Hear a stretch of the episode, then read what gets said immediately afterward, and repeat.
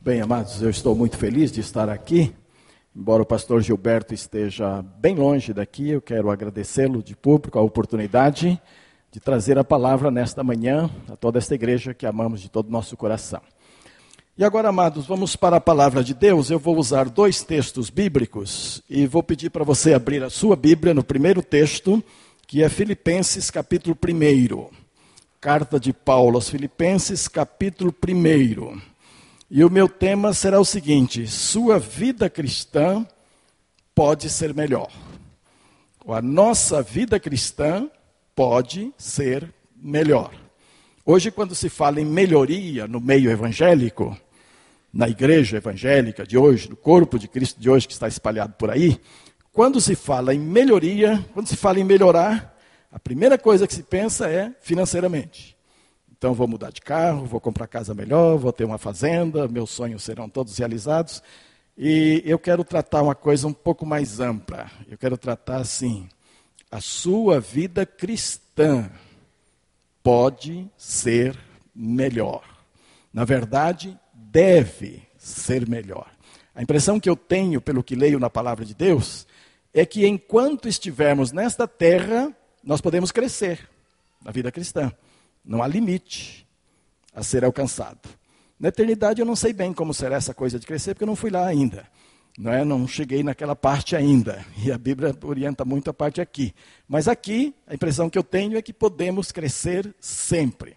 Então, no capítulo 1 de Filipenses, que era uma boa igreja, que era uma igreja que mereceu elogios na Bíblia, uma igreja que a gente não vê muitos problemas, a não ser duas irmãs que tinham lá uma, uma perrengazinha uma com a outra lá. Isso, onde houver duas pessoas a mais. Às vezes sozinho a gente tem algumas coisas não resolvidas, imagina de duas para cima, não é? Então tinha duas irmãzinhas lá que Paulo recomenda que elas se acertem e tal. Mas do mais é uma igreja muito boa do Novo Testamento, tida como um, um exemplo de igreja. No entanto, Paulo, quando faz a sua saudação, versos 9, 10 e 11, Paulo escreve assim: olha.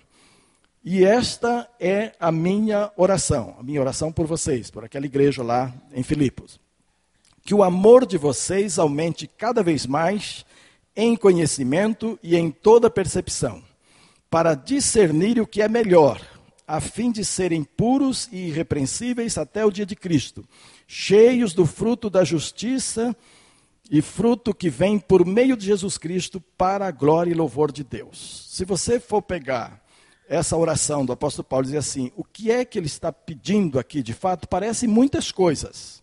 Mas na verdade é um pedido só. Um pedido só desmembrado em várias áreas onde esse, esse pedido sendo atendido poderia acontecer. Ele está pedindo que o amor dos filipenses cresça. É isso que ele diz: olha, que o vosso amor, que o amor de vocês aumente cada vez mais em conhecimento e em toda percepção e agora vem alguns alvos de Paulo em relação a este crescimento do amor. Ele está dizendo: se o amor crescer, eu posso perceber melhor as coisas ao meu redor. Se o amor crescer, eu posso ser mais justo naquilo que estou fazendo. Se o amor crescer, eu posso ah, me tornar mais semelhante a Jesus Cristo. Se o amor crescer, o meu louvor alcançará melhor o seu objetivo para louvor ah, e glória de Deus, que é isso. Então, a base da oração é que o vosso amor cresça mais.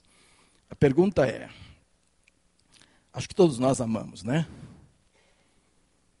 Tem alguém aqui que não ama em limite nenhum? Não tem. Todos nós temos alguns graus de amor que todo dia temos ocasião de manifestar, todo momento temos ocasião de manifestar, não é? Até uma pessoa que more sozinha, sozinha, sozinha, sozinha, mas ninguém com ela. Se ela quiser, ela pode levantar cedo e já pode demonstrar o seu amor. Em primeiro lugar, a Deus, que está ali. Mas também pode ver o vizinho, desejar um bom dia, pode olhar para a rua, ver alguém e desejar que seja feliz e tal, pode falar alguma coisa com alguém. Quer dizer, não há como eu não ter oportunidade de manifestar o meu amor. As pessoas que são casadas, que têm filhos, que moram com a família, dentro de casa e tal, não tem desculpa. Tem muito como manifestar o seu amor. as pessoas que pertencem a uma igreja, como todos nós que estamos aqui, fazemos parte de uma comunidade comprometida com a sociedade, comprometida com a nossa com, comunidade, comprometida com Deus, comprometida com o Senhor Jesus Cristo, nós temos mil e uma oportunidades de transmitir o nosso amor, de mostrar que nós amamos. E nós temos até como avaliar se o nosso amor está crescendo mais. Se cada dia nós estamos crescendo em amor. Tá certo, amados? Então, esta é a introdução uma palavrinha sobre esta oração do apóstolo Paulo. Como ele diz que é para crescer no amor, abra sua Bíblia agora em 1 Coríntios 13, que é o melhor escrito que nós temos a respeito de amor. Não há outro texto, nem na Bíblia, nem fora dela, que seja tão forte, tão instrutivo, tão prático e onde podemos aprender tantas coisas a respeito do amor. E então a nossa vida pode crescer no amor em algumas áreas que aparecem aqui. Por exemplo, 1 Coríntios 13, versos 1 e 2. Ainda que eu fale a língua dos homens e dos anjos, e não tiver amor, serei como o sino que ressoa ou como o prato que retine. Ainda que eu tenha o dom de profecia e saiba todos os mistérios e todo o conhecimento e tenha uma fé capaz de mover montanhas, se não tiver amor, nada serei. Esses dois primeiros versículos desse texto sobre amor está tratando sobre o quê? Sobre os dons espirituais na relação do amor. Então ele fala do dom, ah, ele fala do dom de línguas. Ainda que eu fale as línguas dos homens e dos anjos, não tiver amor, serei como o sino que ressoa o, pra, o, o prato que tine. Depois ele fala do dom de profecia. Depois ele fala do dom de uh, fé, de conhecimento, de discernimento, e ele diz, e até de fé ao ponto de transportar montanhas, então um dom de fé muito forte, muito ativo, muito produtivo, mesmo que eu tenha esses dons e os exerça, mas se eu o fizer sem amor, nada disso me aproveitaria. Então, o, o, o ensino aqui é o seguinte, amados, que a minha vida cristã pode e deve crescer em relação aos dons que Deus me deu, em relação aos dons que eu pratico na igreja e fora dela, em relação aos dons com os quais eu sirvo ao Senhor Jesus. E eu sei que esta igreja se encaixa entre aquelas que Paulo diz assim: Quanto, ao dom, quanto aos dons espirituais, irmãos, não quero que sejais ignorantes. E aí ele começa a explicar no capítulo 12 de 1 Coríntios, capítulo 13 e capítulo 14, muita coisa sobre os dons e sobre aquela igreja que ignorava uma porção de coisa a respeito dos dons. Eu sei que a terceira igreja é uma igreja que conhece razoavelmente bem a questão dos dons. Eu sei que muitos irmãos aqui são capazes de dizer quais são os seus dons e sei que outros estão trabalhando de acordo com os seus dons, estão ministrando de acordo com os seus dons, estão exercendo atividades de acordo com os seus dons. Ah, o que Paulo está orando lá é que na área dos dons espirituais, a igreja de Filipe poderia crescer muito. E será que a terceira não? Por exemplo, nós estamos aqui agora, neste culto, e há uma porção de mestres ali atrás, naquela outra área, ensinando nossas crianças. Eles estão exercendo lá, eles e elas, exercendo lá o dom de mestre. Não é isso? Alguns que estão aqui me ouvindo já passaram por lá. Estou vendo uma, uma professorinha toda simpática ali, é, lembrando desses fatos. Então, eles estão lá agora, exercendo os seus dons espirituais. O exercício dos dons espirituais que esses mestres estão fazendo ali, neste momento, é muito mais do que simplesmente dar uma aula.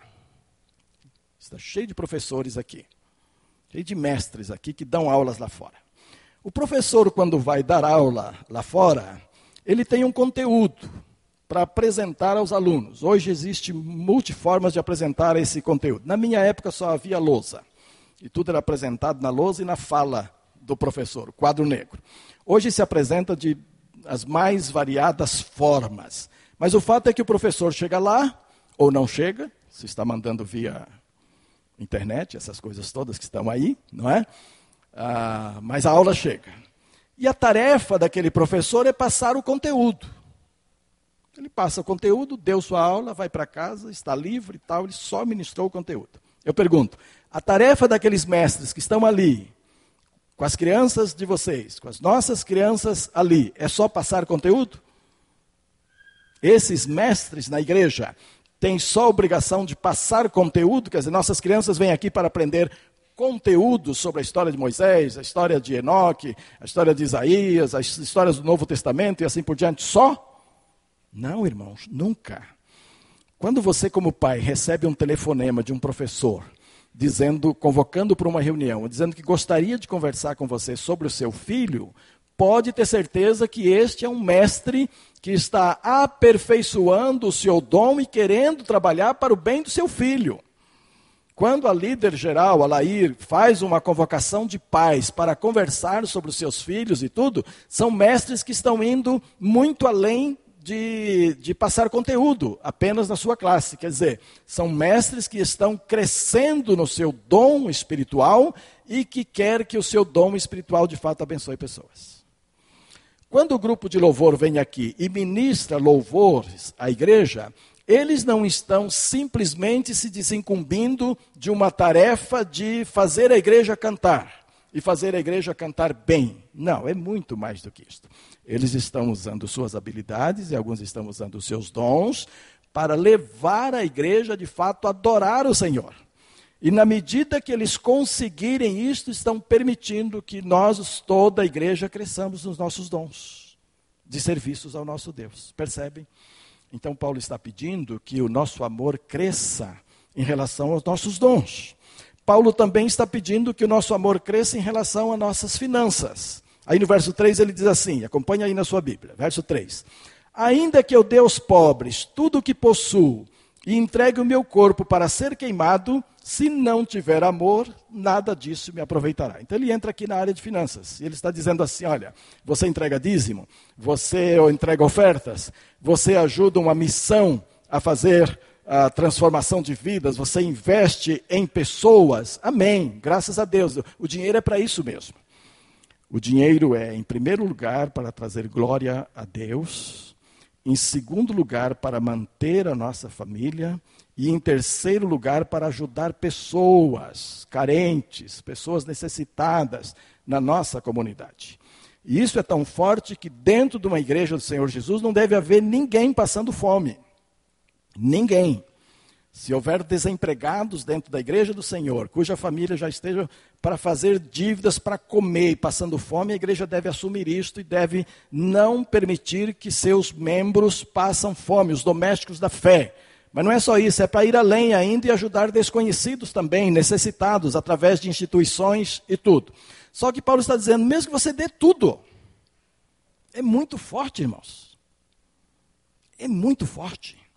Tem gente aqui que, se fosse dar tudo, vender tudo e dar tudo, daria uma fortuna.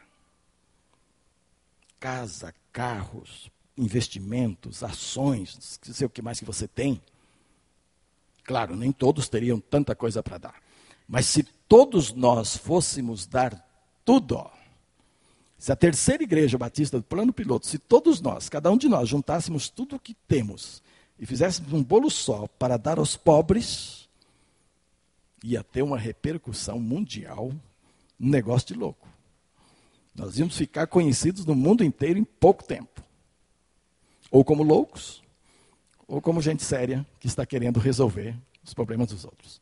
Só que aí Paulo diz assim: se não tiver amor nisso, não vale nada. Percebem? Então, quando eu vou dar alguma coisa a alguém, ou quando eu vou trazer alguma coisa aqui, isso precisa estar recheado de amor. Eu preciso saber que faço isto por amor. Mesmo aquele realzinho que é dado como gratidão pela semana, ele já foi colocado nesse desafio mesmo. Gratidão, amor pela obra, amor pelo trabalho. Amor pelos missionários que estão no campo e que vão usufruir esse dinheirinho que nós trazemos. Se não houver amor nisto, é nulo o nosso trabalho. Ainda que renda muito, um montante muito grande em termos econômicos, em cifras e tudo isso, ainda assim será vão. Olha outra área que Paulo coloca aqui, agora versos 4 em diante. Versos 4 em diante diz assim: O amor é paciente, o amor é bondoso, não inveja, não se vangloria, não se orgulha, não maltrata, não procura seus interesses, não se irrita facilmente, não guarda rancor. O amor não se alegra com a injustiça, mas se alegra com a verdade. Tudo sofre, tudo crê, tudo espera, tudo suporta. Aqui ele está falando do amor em relação aos relacionamentos. E quem é que não tem relacionamentos todos os dias da nossa vida? Até dormindo, às vezes, a gente se relaciona, né? Escuta um ronco daqui, dá logo uma cotovelada, entendeu? Aí o camarada vira para o outro lado, o ronco ameniza um pouco, sossega um pouco. Não chega nem a acordar, mas houve relacionamentos. Entendeu? O cônjuge acende a luz, o outro acorda assustado. O que, que foi? O que, que aconteceu? Não, eu precisei acender a luz, desculpa. Tá? Eu não, não aguento a luz dos meus olhos. Tem gente que não dorme mais a partir daí. Se for três da manhã, perdeu a madrugada. E eu já vi alguns aqui. Daqui é fácil de ver, viu, gente? Quando a gente está aqui falando, a gente observa assim, vai vendo logo as reações, dá para perceber onde as coisas acontecem. Não é verdade? Isso já é relacionamento. Ali está um bebezinho que vai nascer daqui uns dias. Está lindo, eu curto gravidez, viu? Vai nascer daqui uns dias. Esse bebezinho que vai nascer daqui uns dias já tem um monte de relacionamentos, especialmente com os pais a vovó coruja que já está por aí, toda, toda, e vai por aí. Então os relacionamentos começam muito cedo na nossa vida. E Paulo aqui diz que o amor não inveja nada. E na igreja é assim, irmãos. E a igreja tem que ser assim. Há irmãos que têm mais coisas do que outros. E você, às vezes, vai até usar a casa daquele irmão que tem mais do que a sua para dar uma festa. Quantas festas eu já fui na casa da Mirinha cujo o dono da festa não é a Mirinha nem o Lúcio. Eles têm alegria de emprestar a casa. Mas quem tiver inveja da casa do Lúcio de Mirinha nunca vai pedir a casa para fazer uma festa. Porque vai fazer um mal. Estar ali e usar aquelas coisas todas, invejando, reclamando, murmurando, porque eles têm e eu não tenho. Ah, Deus é mais bondoso com eles do que eu. Ah, eu sou um miserável. Pobre, coitado, Deus não olha para mim. Não faça isso. Se você tem inveja, em primeiro lugar, você não está sendo guiado pelo amor. A Bíblia diz que nós temos que ter contentamento com aquilo que Deus nos deu. E se eu tiver contentamento com aquilo que Deus me deu, e eu me alegro com tudo aquilo que Deus deu para outros, mesmo que seja muito mais do que tem dado a mim, me alegro com eles. Mas se eu não tiver contentamento, o bem do outro constitui-se na minha tristeza. E eu fico aí a resmungar. E a entristecer o coração de Deus, porque alguns estão progredindo na sua vida e eu ainda não estou. É um problema seríssimo. Então, Paulo vai elencando aqui uma porção de coisas que o amor não eh, faz e não faz. Ele é paciente, ele não inveja, ele não se orgulha, ele não maltrata, ele não procura os seus próprios interesses, não se irrita facilmente, vai por aí, não se alegra com a justiça. Então, em todo esse relacionamento, do relacionamento humano, as pessoas precisam ver amor nos nossos olhos. As pessoas precisam perceber que, na medida que conversamos com elas, o amor está estampado nos nossos olhos, no nosso rosto, nos nossos gestos. E amor verdadeiro, amor puro. Se você é homem e abraça uma moça aqui da igreja, é preciso que neste abraço transpareça amor puro, nada de tirar casquinha, não. É, é, esta menina precisa sentir-se amada com seu abraço. Ou então é melhor não abraçá-la. Se você estiver fazendo como um homem, cujos os desejos carnais estão passando por esse abraço ao tocar o corpo desta menina, desta moça ou dessa mulher, é melhor que não faça. Mas é bom fazer, porque o abraço ele é uma benção no sentido terapêutico da vida de, de, de comunidade. Nós precisamos nos abraçar. E até mais de uma vez por dia. Mas é preciso que esse abraço seja cheio de amor. É preciso que o amor transpareça nisso, senão não tem valor nenhum também. E nem ajuda as pessoas carentes de abraço. Mas o abraço é uma necessidade no nosso meio. Eu aprendi muito cedo um pouco de coisa sobre relacionamento com as pessoas, aprendi com a minha mãe. Eu vou contar uma historinha nossa. Eu vou ser breve porque vem ceia daqui a pouco, né? Mas vou contar uma historinha. A minha mãe nos ensinou, a todos nós lá em casa, a nos relacionar com as pessoas, porque ela teve que aprender na marra se relacionar com a inimiga gratuita. Moravam na mesma fazenda, aqui estava a minha casa, ali estava a casa dela, tudo que era nosso estava muito perto um do outro, tudo que era dele estava muito perto. E ela era muito aferrada à sua religião, que não era a nossa. Então, quando tinha cultos na nossa casa, ela amaldiçoava o culto, ela jogava sujeira para dentro de casa, pela janela, ela ameaçava as pessoas que vinham fazer adoração na nossa casa, fazer o culto e tudo. Quando havia da parte dela, nós íamos com maior respeito lá. Mas um dia surgiu um fato muito triste, um fato muito ruim. O meu irmão é três anos mais velho que eu, meu irmão mais velho é três anos mais velho que eu e mais forte do que eu, treinado em todos os serviços da roça. Ele era capaz de agarrar um boi, agarrar um boi pelo chifre, derrubar no chão, dominá-lo sozinho e fazer o que ele queria com esse boi. Garoto forte. Vocês olham para mim, não é o meu irmão. Meu irmão é moreno, de olhos pretos e forte, com muita força. E fomos para uma festa de São João, daquela vizinha já a coisa já não era boa. A minha mãe já aguentava muitas coisas ruins. Mas nessa festa veio um amigo dessa mulher, dessa família, da cidade, veio lá e num dado momento ele queria que todo mundo pusesse as mãos assim, adorando a imagem que estava subindo, aquele quadro, aquele mastro que eles fazem subir nessas festas de, de São João, São Pedro e tal, né? E era para todo mundo pôr a mão em posição de adoração. E eu era bem garoto ainda, me safei fácil. Mas meu irmão já era moço, três anos mais velho. O cara foi para cima dele e disse: Você tem que pôr as suas mãos assim.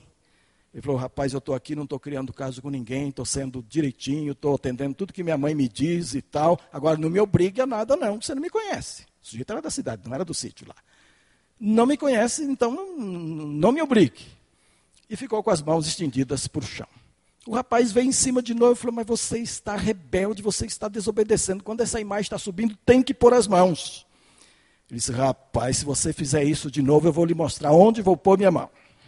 Entendeu? E eu já fiquei todo preocupado, porque eu via tudo que estava acontecendo ali. Meus pais estavam em casa, mas em casa é aqui, é daqui no fim do, fim do templo ali. A casa estava ali, dava um grito e escutava. E eu falei, meu Deus do céu, a coisa vai ficar feia. E eu conheço meu irmão. Ele quebra a cara desse sujeito com um murro só. Não vai precisar dois. E eu disse, é assim, é, então vou lhe mostrar. Coloca a mão para cima agora ou nós vamos ter. E tal. O capaz nem acabou de falar, levou um, um soco no rosto que caiu e já caiu desmaiado. Entendeu? E no que eu vi aquilo, já fui pedir socorro, já fui chamar meu pai. Olha, o, o João bateu num cara lá e está desmaiado e tal. E minha mãe já veio com álcool e pôs álcool e bateu. E daqui a pouco ele ficou bom e tal, e melhorou. E aí minha mãe disse: Não mexa mais com meu filho, não, que eu vou levar ele para casa. Depois a gente conserta, você vai perdoar. Mas certamente você fez alguma coisa que ele não gostou. Ela não sabia da história toda ainda. Pegou o menino, já era moço levou para casa e ele queria dar mais umas pancadas boas. Depois que o rapaz acordou, ele queria dar outras e tal. A partir daí, o relacionamento ficou tão ruim, pra vocês terem uma ideia. Cada casa tinha um forno lá fora. Um forno a lenha. Pouca gente aqui sabe o que é isso. Mas nesse forno a lenha se fazia pão, se fazia broa, se fazia porco assado, peru assado, frango assado, torrava amendoim depois depois que tirava o assado principal, enchia o forno de amendoim, o forno ficava lá cheio de amendoim, e não recolhia não, eh, de um dia para o outro, até usar de novo, o amendoim ficava dentro do forno. A gente passava, enchia os bolsos, saía comendo amendoim pela fazenda fora, o outro passava, pegava também, não, não, eh, a gente não era muito dono da coisa não. Se um forno tivesse amendoim torrado, a gente podia pegar e tal. Mas essa mulher trazia estrume de gado e jogava nas nossas coisas dentro do forno. Então, às vezes, um porco estava lá assando, daqui a pouco a gente vai lá, o porco estava coberto de estrume de gado assando junto. Terra, areia, grama. Ela vinha, abria a porta, jogava dentro e corria para a casa dela. E a gente ia lá e disse, bom, vocês sabem como é que eu sou com vocês. Então minha mãe instituiu uma reunião de oração diária em casa por essa mulher. E tivemos que jogar muita carne fora, muito pão fora, por causa dessa sujeirada que ela jogava em cima, fazer de novo. Tivemos que vigiar o forno por muito tempo e tal. Vocês já imaginaram? Meu irmão um dia falou: Rapaz, você já está mocinho, vamos cortar um pau, a gente chega lá e dá um pau nessa mulher que ela nunca mais vai fazer nada. E eu disse: Vamos pedir licença para a mãe. A mãe é quem orava mais e tal. Se a mamãe concordar, a gente corta esse pau e acaba com essa mulher. Fomos lá falar com a minha mãe, ela disse: Nós estamos orando por quê? E estamos orando por quem? Quem vai trabalhar com essa mulher é Deus, não vai ter pau nenhum aqui. Entendeu? E vocês vão cumprimentá-la todos os dias, e direitinho, e tudo. Amados, encurtando a história, a minha mãe teve uma alegria tão grande um dia que Deus mexeu no coração dessa mulher lá na casa dela, ninguém pregou. Eu já sabia muito sobre o evangelho, porque a gente pregava, dava folheto, fazia culto em casa, eles ouviam e tudo. Mas Deus mexeu no coração dessa mulher tão forte, mas tão forte, que um dia ela saiu gritando da casa dela, veio para frente da nossa casa, minha mãe saiu, ela se ajoelhou, e eu vi essa imagem, e ela ficou de mãos postas para minha mãe, pedindo perdão, chorando e dizendo: Agora sei quem é o Deus que você serve. E agora eu quero servir esse Deus. Também essa mulher se converteu, toda a família se converteu, fruto só de oração. Mais tarde, ela dizia assim: era impossível ignorar o amor da dona Agripina. Dona Agripina é minha mãe, modéstia à parte, é ela, entendeu? Que já está lá no céu e tal. Então ela dizia assim: é impossível ignorar o amor da dona Agripina. Então, irmãos, essa questão de relacionamento é muito séria. Domingo passado nós tivemos aqui uma simbologia disso fantástica. Aqueles, aqueles homens que vieram daquela missão ah, e foram batizados, ao saírem das águas aqui, o pastor fez um negócio muito bonito. Eles entraram com a camiseta azul e a toga por cima, com a qual eles vivem lá o tempo todo, recebendo assistência, e depois saíram com camisa branca e gravatas. Viram? Depois todos subiram aqui de camisa branca e gravatas. Camisa branca e gravata não faz diferença nenhuma se a pessoa não passou por uma diferença de fato. Mas o simbolismo disto era muito profundo. Aquele pastor queria que esses homens dissessem para todo mundo: nós saímos da indignidade, nós saímos da rua, nós saímos do vício, nós saímos lá de baixo e nascemos para uma vida digna, tal como nos apresentamos fisicamente agora e aqui. Este era aquele simbolismo. Esses homens estavam saindo do batistério para uma vida nova e cujo simbolismo, como o batismo também é símbolo, simbolizaram isso por uma camisa branca e uma gravata preta uh, bem ornamentada aqui em cada um. Eles estavam dizendo com isso que a relação deles agora com a sociedade, a relação deles com todo mundo agora é outra é de gente nova, é de gente renascida, é de gente que saiu da indignidade para a dignidade. Isso fala muito alto, não significa que eles vão viver o resto da vida de gravata. Eu estou aqui pregando e não tenho uma. Tenho, tenho muitas em casa, mas não tenho aqui comigo. Os irmãos entendem? Quer dizer, esse simbolismo é extremamente rico. E olha a coisa, o mundo sabe, o mundo sabe o que ele quer ouvir da igreja. O que ele quer ver. Nós às vezes ignoramos isto. Mas o mundo sabe exatamente que tipo de crente impressiona a igreja vi uma mesa redonda esses dias sobre a Copa do Mundo, e a discussão era a, o, o, o, jogador fazer o gol, levantar a camisa e mostrar por baixo a camisa Jesus Cristo é o Senhor.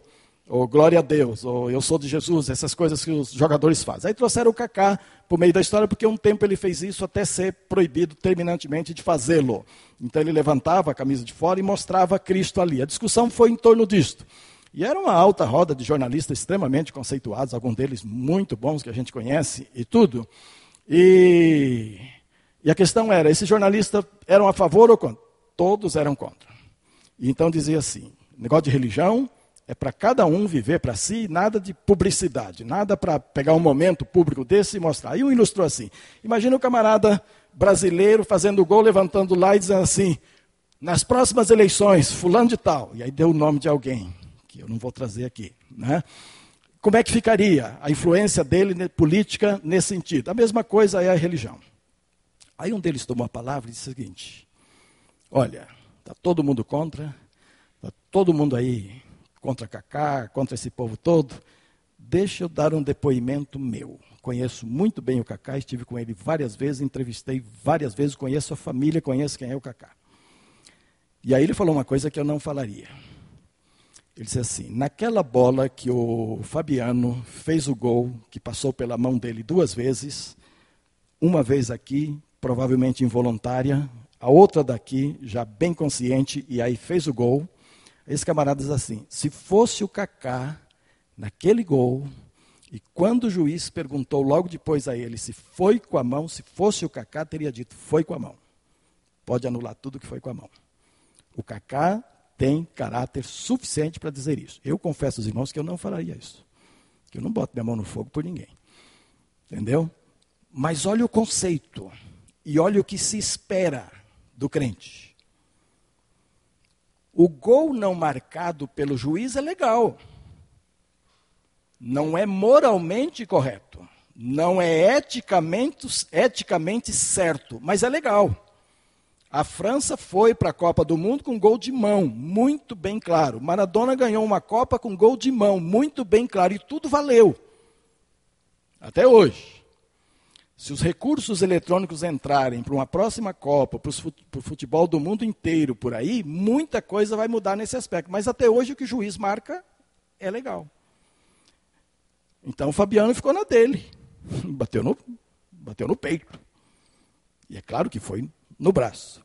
A diferença que esse jornalista está dizendo é que Kaká não diria que foi no peito. Kaká diria foi no braço e deixava a situação por conta dos juízes.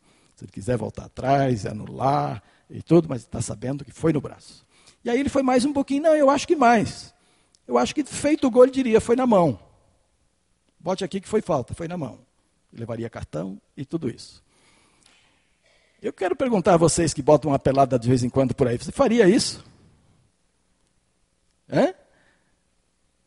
Crente também gosta de esconder, não, foi na barriga. E o bracinho estava ali junto, cutucando e tal. Né? É complicado.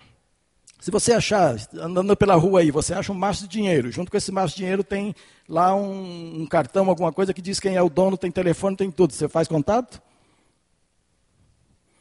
Diz que achado não é roubado. Legalmente não é. Mas se tiver ali endereço do dono e tudo, você faz algum contato para ver quem é o dono? Meus meninos eram bem pequenos, estávamos numa praia e andando achamos um maço de dinheiro.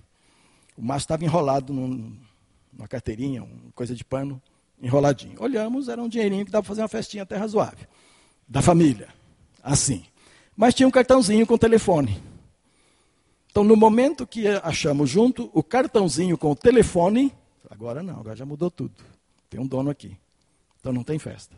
Aí entramos em contato com o dono e falamos com o dono. Dissemos onde estávamos. E o dono disse: Eu vou aí pegar o dinheiro. Não veio no primeiro dia. Ligamos no segundo dia, o cara não veio buscar o dinheiro. Nós estamos em tal lugar, tem um telefone público em frente à casa, assim, assim. A nossa praia é, se não estivermos na casa, estamos na praia, que é aqui. Demos o percurso da praia onde estaremos. Eu sou loiro, minha esposa é japonesa, nossos filhos são japonesinhos e tal. E estamos por aqui. E o cara não veio no segundo dia. E não veio no terceiro dia, no quarto dia nós deixaríamos a praia e viajaremos. Telefonamos de novo. Olha, amanhã estaremos saindo. Você vem buscar o seu dinheiro ou não?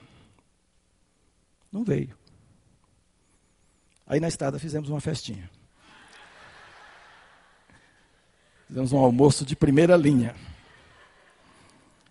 Com a consciência tranquila. Ligamos várias vezes. O cara não veio buscar. Não quis buscar. Devia haver tanto rolo no meio que se viesse ficaria muito pior para ele. Né? Então, não sei se certo ou errado, usamos o dinheiro. Mas fizemos tudo para entregar o dinheiro. A gente viu aqui um gari recentemente que encontrou dólares. Entregou o dinheiro. Aquilo foi, foi dado como notícia de gente decente, gente de caráter e tudo. Então, o que Paulo está dizendo é assim: você pode ser melhor, você pode crescer nos seus relacionamentos, de um modo geral.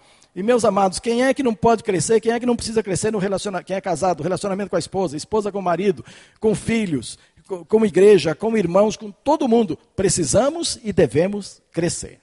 Finalizando, Paulo diz assim ainda: olha, verso 8: O amor nunca perece. E verso 13: Assim permanecem agora os, estes três: a fé, a esperança e o amor. O maior deles, porém, é o amor. Então, o amor que vivemos aqui nos prepara dignamente para a eternidade. Porque o amor nunca perece. Vai ultrapassar os limites desta vida. Tudo que fazemos aqui fica aqui.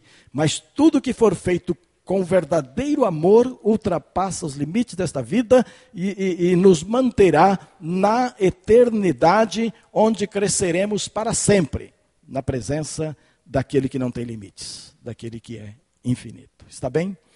Queria que você baixasse sua cabeça agora. Vamos nos curvar diante de Deus. Vamos colocar o nosso amor como ele está hoje. E em que áreas o seu amor poderia crescer mais? Eu tratei de quatro áreas aqui, mas há tantas outras. Eu tratei da área dos dons espirituais, tratei da área de finanças, tratei da área de relacionamentos interpessoais e disse também que é um grande incentivo o crescimento do amor para a eternidade, porque vamos viver uma eternidade em amor o tempo todo na presença do nosso Deus. Quais dessas áreas você precisa crescer?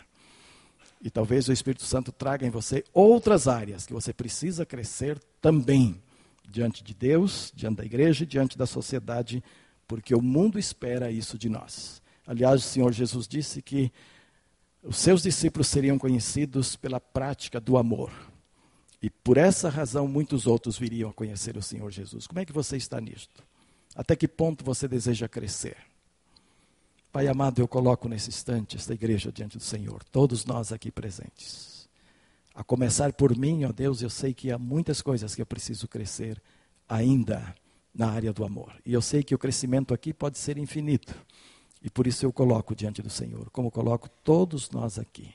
Abençoa, Senhor, os nossos relacionamentos, a nossa vida de um modo geral, para que possamos contar com a tua direção e saber para que caminhos o Senhor está nos conduzindo e nos dirigindo.